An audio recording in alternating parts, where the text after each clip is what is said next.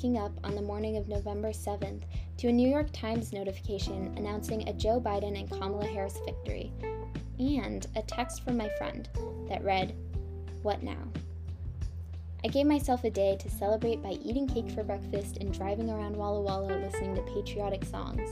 But after relishing the utter relief of that day, the words, What now? began to sink in in more ways than one. What will the next two months look like? Will we make it to Inauguration Day? And then what comes next? I've been so caught up in the horse race nature of this election that it's been hard to look past November 3rd, but we're well into November, which to me is kind of uncharted territory. And let's admit it, a Biden presidency is not the cure all that our country needs.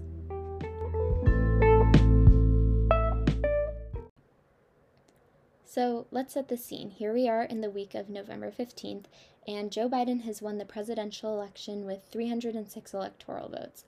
Democrats clinched the House again with 222 representatives, although eight seats remain to be um, declared. And the Senate is still undecided because the Georgia Senate race is now a runoff race. But there are 48 elected Democrats to the Senate and 50 Republicans. I reached out to Ali Cohen, who covered the election for the Whitman Wire, and Christine Van Winkelshaw and Lucy Montgomery, the co presidents of Whitman Votes, to help me tell the story of the 2020 election, and then look forward to the future to explore the question of what comes next and what we should be focusing our efforts toward. Welcome back to the Whitman Wire podcast. I'm Mia Graham.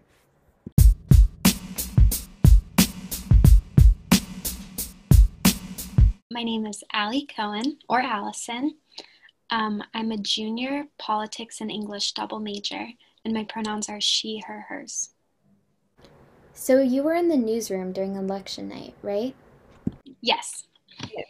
What was the atmosphere like? What was it like to be a reporter covering such inconclusive and emotional results? It was really stressful. Um, I got clearance to go in the newsroom that week, mm-hmm. because normally I do my work just from home. So it was my first time going on campus this semester, and it was my first time ever in the newsroom because copy editors don't usually go. We were all very nervous. We had a lot of different news programs running at the same time, so it was kind of stressful, but we also put Moana on one of the computers. Oh. So we had something nice to listen to. That's amazing. I was watching the results with some of my housemates, and at one point we just put on Arthur, that PBS Kids show, because the stress got to be a little much. But that's great. It was also just stressful because I think we've all been thinking about this election and the results basically since the last one. So it was definitely the culmination of a lot of anxiety. But I didn't really have many feelings on the first night, I think, because most of the results coming in were as expected, except for maybe Florida, which was disappointing. Were there any election results that surprised you? Mm, I think I tend to be maybe a bit of a pessimist. Mm-hmm. So I wasn't surprised because we elected him in the first place. So I wasn't expecting a complete turnaround. Mm-hmm. And how do you interpret some of the exit polls that have been coming in as part of a larger story of this election? I think something that surprised people looking at exit polls was, um, first of all, the fact that so many Hispanic and Latino voters voted for Donald Trump. I think that was something people were not expecting. Um, and I think that's a product of people voting against their interests and also uh, potentially like biases and internalized feelings of racism that a lot of immigrants have, especially in heavily religious communities. So that didn't surprise me, but I saw a lot of articles expressing surprise at that. And that could have also been a product of the Biden campaign not reaching out to those populations as much as they should have. Right, that makes a lot of sense. Was there anything else that didn't surprise you? Turnout. Mm. In what ways? At least uh, in my hometown, Santa Cruz, California, um, everybody was very horrified by the election results. And I think that mobilized a lot of younger people who weren't of age to vote. Like I was 16. I couldn't vote, but I could vote this time around. I think we all felt a lot of urgency around that. And then my parents' generation also felt more, more of a need to go out because I think a lot of people assumed that Hillary Clinton was going to win in 2016. So, how would you tell the story of the 2020 election to the later generation? I think the 2020 election was jarring for a lot of people who hoped for a landslide Biden victory. And that was because we assumed that the last election was a fluke rather than something that was drawing out a lot of people's biases and views that they might have kept to themselves during the eight years of the Obama presidency. And I think that he preyed on a lot of that. And just because he didn't necessarily do the greatest job as a president, Biden won. But I think that without the pandemic, possibly we would have had another four years of Trump because most people who voted for him prioritized the economy rather than racial issues and health issues. And the COVID 19 pandemic exposed a lot of issues in those two areas. Mm. So I think that those are going to be the main sticking points from 2020. That's super interesting. As you look ahead to 2021 and a Biden presidency, what do you see ahead and how should we hold this administration accountable? I see maybe a very careful administration. Um, I think looking at really, really early, um, what's the word? looking at Biden's like very early speeches at this point in time, it seems like he's prioritizing a message of unity and he's speaking not only to the people who voted for him, but to everyone.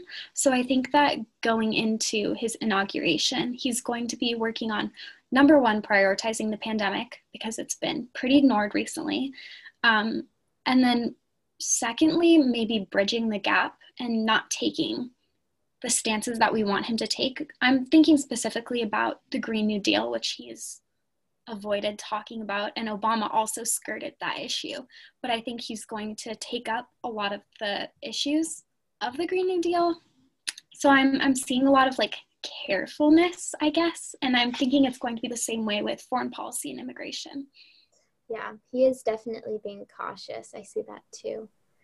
Um, what did you think of his speech on November 7th? Um, so I co-wrote the Wire article covering his speech. So we tried to stay very much like on the facts, but in terms of my own personal opinions, I had a lot of thoughts about the rhetoric that he used. I tried to put this in the article, and they said, "No, you should write for opinion." well, no. welcome to the podcast. you can exactly. Like. Um, in his speech, I thought that Biden did a good job of turning to the people who made his campaign a success, and he singled out the African American community, um, particularly Black women. Um, but his message of unity and avoidance of the last four years seemed to me to signal return to the complacency that reigned prior to the Trump presidency and especially including um, the mention of Black female voters, uh, his turn towards the American dream that he took a couple of times in the speech, he said, Too many dreams have been deferred for too long, um, really bothered me because the American dream is, uh, I don't know how to explain this in a way. What? the American dream is a fallacy, right? It's, it's a complete fallacy. Yeah thanking Black Americans for electing you, but referring to tired narratives of progress without any material change to back it up is is not a good move. And it's it's not a good look and it's not going to get him reelected. But I don't know if he wants to be reelected. Right. He said himself that he he wants to be a one-term president, so it makes sense. He is the oldest president. Is that true? Yeah, it's true. yeah. It's it's pretty amazing. Are you worried about Trump not accepting the results of this election? I think Trump has dropped a lot of his legal challenges, um, but the rhetoric of the election is stolen, count all the votes, that's still going on. So I don't know how much how much the legal challenges are actually going to change the rhetoric on the other side. And I don't know how long it's going to take before Biden's victory is accepted. And I've seen a lot of parallels that conservatives are making with 2016, where we didn't necessarily say that the election was stolen, but it took it took Democrats a long time to come to terms with the results. And I think that they're falsely equating the feeling that was on the left with the feeling that's on the right right now. But it's definitely a false equivalency. Why would you say that it's false? Um, because I think the the type of denial that was on the left in 2016 wasn't necessarily saying that it was an unfair election or that he hadn't legally won. It was just a feeling of, oh no, this is what our country is, or oh no, so many people have these views. It was just really surprising. And it was also because the polls were so wrong. Right. But this year it's it's very different because they're not saying, "Oh, we're surprised, we're hurt." They're saying, "No, it's it's wrong. Like we won." And that's very different. Yeah, that is super different. Um, there's been a lot of media paranoia about like a coup or a breach of executive power and a lot of uncertainty about what the next two months leading up to inauguration will look like. Do you have any predictions? Mm, it's hard to tell, but I think that Trump is going to continue saying that the election was fraudulent. He's going to continue it's really hard to know because a lot of the things with like inaugurations are norms rather than laws. Mm-hmm. So it's hard to know what's going to happen because even though there's a usual uh, series of events, it's not set in stone. So I'm a little worried for that. But I think that Trump is losing steam. And 2020 is far from usual. So who knows? Yeah. um, what do you think our role as college students is in the coming years of a Biden presidency? I think to hold him accountable as much as we can because he was elected by us, he serves us. He doesn't make decisions. Like there are a lot of interests pushing him to make decisions. So I think that holding him accountable to the promises that he made.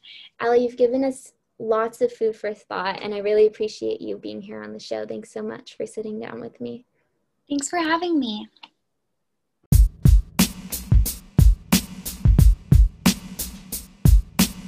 Welcome to the podcast, Christine and Lucy. I'm super excited to have you guys here.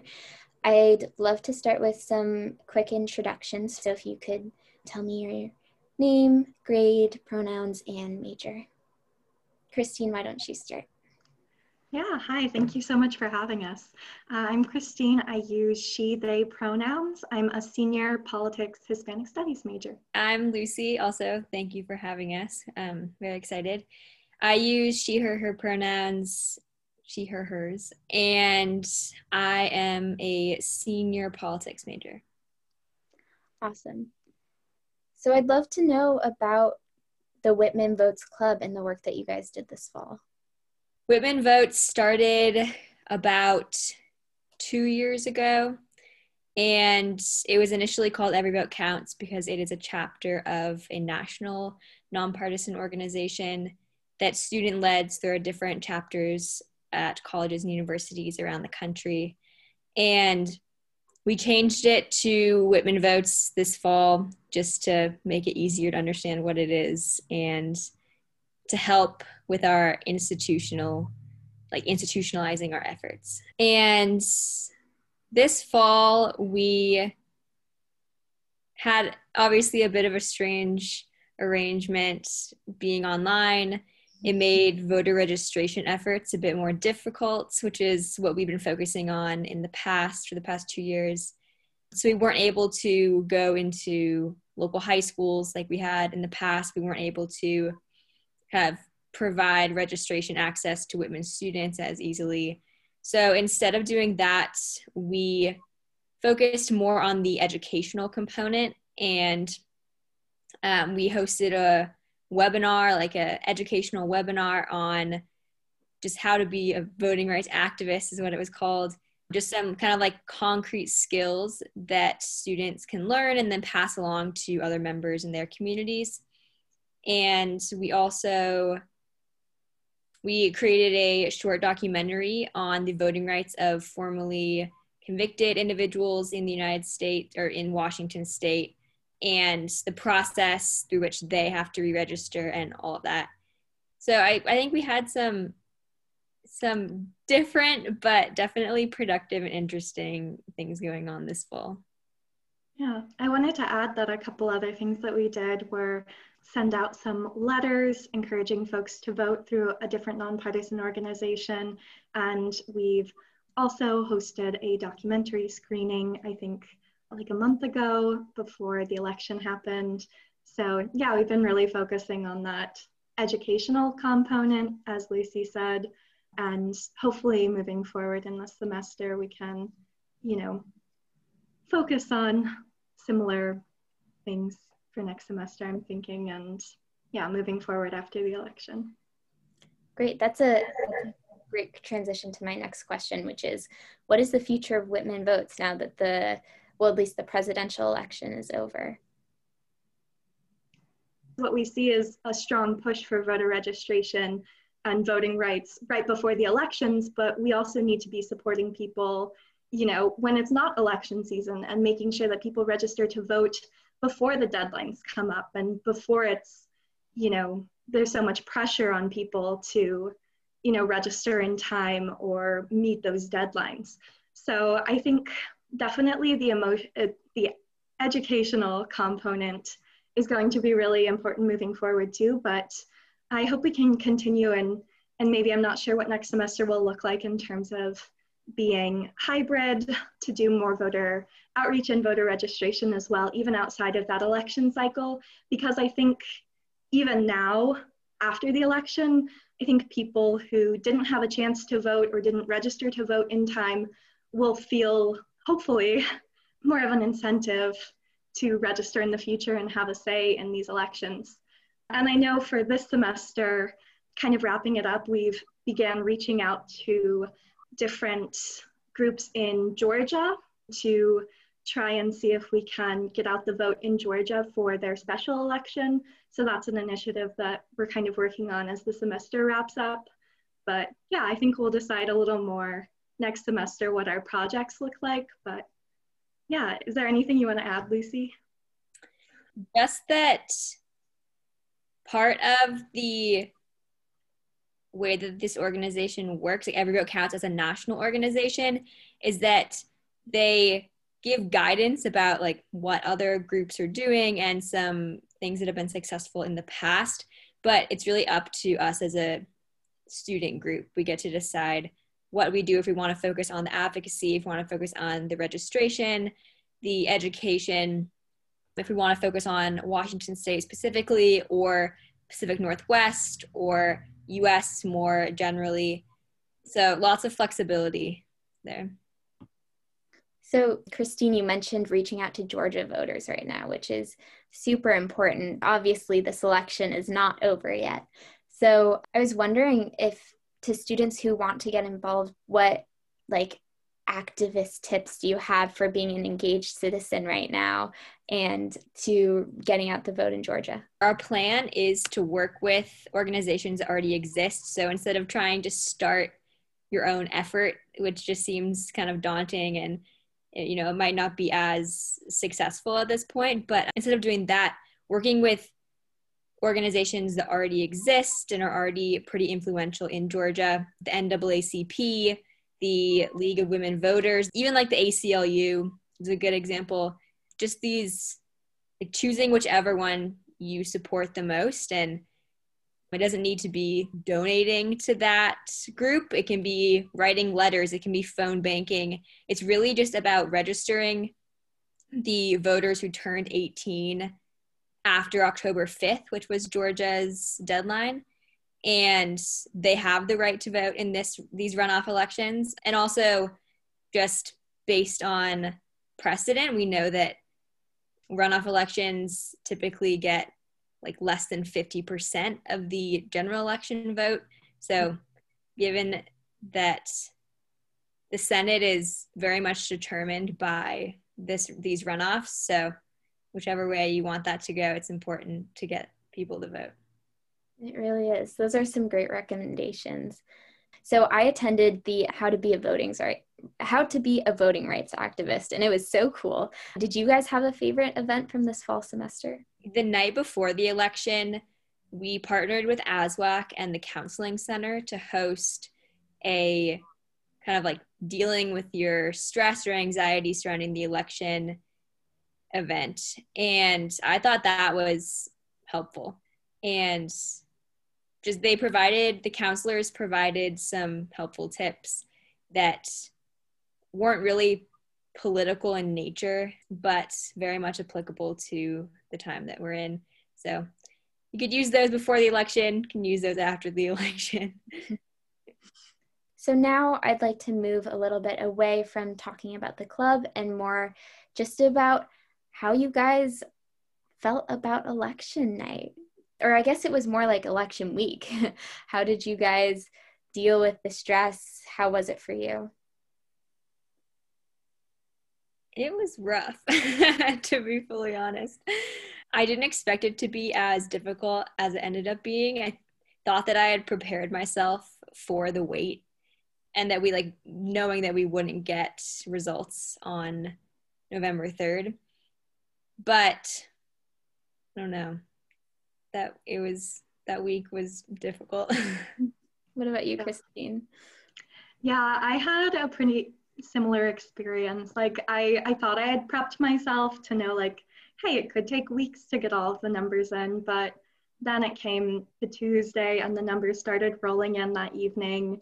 And I definitely felt a lot of anxiety about, you know, getting the election results and making sure that all of the mail-in ballots and ballots received, you know, on election day were counted. Um, and after that, it was definitely, you know, a long drawn out week for me. I feel like I'm still in a lot of ways recovering from just all of that stress. Um, I feel like since we have done such a push at Whitman this semester to like get out the vote, and I have been so involved in that and thinking about that this whole semester, it felt as though there was maybe a little more, I don't know, pressure on the election for me just personally because I really wanted there to be a high voter turnout and for all the votes to get counted and for none of them to be discredited was really important to me too and to make sure that everything, you know, happened, you know, in in a good and safe and secure and reliable way. So yeah, it was definitely a rough week, but it was and it was a long week too. So we won't have another election for a while, maybe another two years even. So, why do you guys personally think that the get out the vote movement is still important and relevant? I think that, like I said earlier, when we get to election season, a lot of folks, I think, feel really rushed and feel like there's a lot of pressure to register in a short period of time. When you start hearing about the elections, maybe it's you know a month or two before the elections when it really starts to ramp up and different states have different deadlines and so it can be hard to keep track of you know what state you're registered to vote in and your registration status. For me for example this year i had studied abroad last year and my registration status because i hadn't requested an absentee ballot because i couldn't receive mail was it was i forget what it's called but inactive i think was the status and so there was a lot of bureaucracy. I had to go to like three different places in Walla Walla to try and register or re register or make my vote active again. So I think it can be a pretty tricky and lengthy process for a lot of people. And so I think not having that pressure of having to worry about meeting those deadlines and being able to take your time and do it when the election offices aren't overwhelmed by people registering or other work that they have to do to prepare for the elections, I think can be really, really beneficial for kind of everyone involved.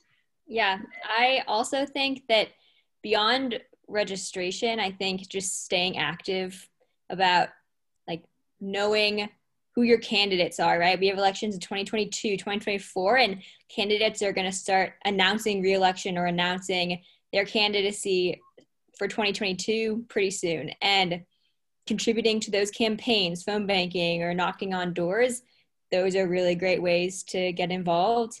And even beyond that, something that Every Vote Counts on a national level has been working on is getting national legislation passed for former formerly incarcerated individuals in the US to have their voting rights restored automatically. And like in Washington state that already exists, but it's very much not a national thing yet. So yeah, I don't think that voter registration is the only way to be engaged. I think there's a lot more people can do on a daily or weekly, monthly, yearly basis what are some of the the practices that you've committed yourselves to to this effort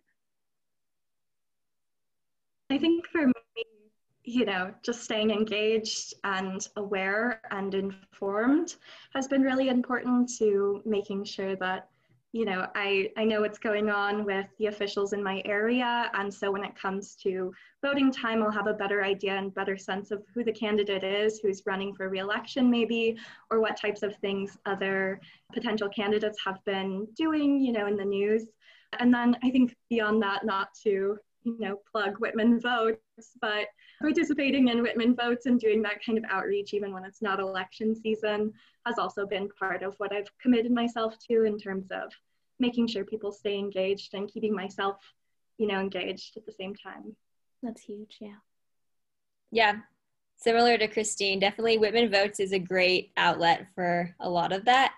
I also think, in addition to educating myself on the candidates, I have also, this election cycle, I made an effort to figure out which groups I supported who would then endorse candidates, mm-hmm. which was, it seemed like a, I don't know, I found it to be a productive way to figure out who I wanted to vote for, especially if there were two people on the ballot from the same party that I supported and I didn't really know who to choose. Like their websites looked the same type of thing. And then to look at who would endorse them, and that was helpful.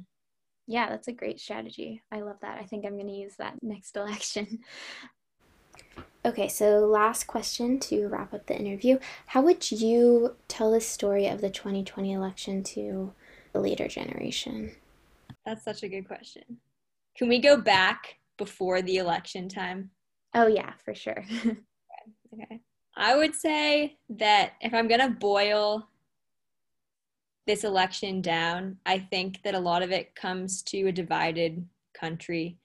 People feeling like, or constituents, the populace feeling like their voices aren't heard and aren't represented in Washington and, you know, in Congress, in the White House, whatever branch you want to look at.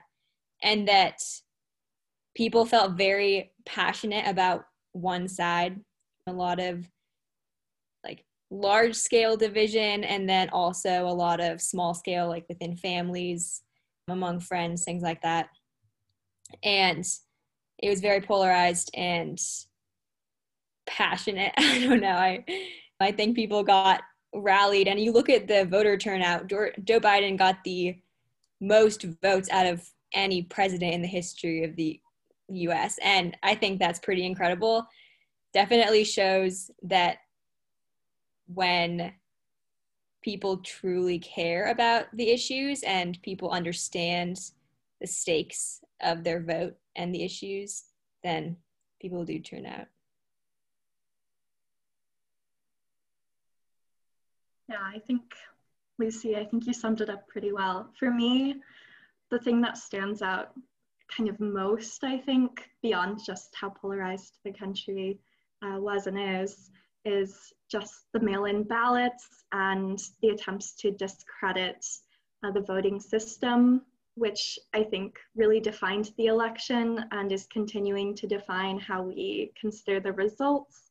And I think for me also, just the anxieties surrounding the election, I feel like that's been a really big part of the 2020 election and something that's made it really unique to other elections, especially considering we're going through a global pandemic right now and trying to deal with that and trying to vote and continue to stay engaged as citizens when we're most of us are very isolated and not participating in community events or solidarity on a community level. And so I feel like I've, you know, been both surprised by the amount of community we've been able to generate largely virtually and without, you know, being able to share spaces a lot of times and also concerned a lot about the rhetoric in this election surrounding just the invalidity of the ballots and the mail in ballots specifically, even coming from the current president.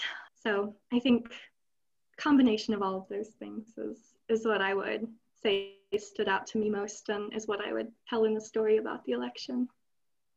Those were both amazing answers. You guys have had some fantastic thoughts, and it's been so fun to sit down and talk with you guys. Thanks so much for joining me. Thank you. Yeah, thank you, Mia.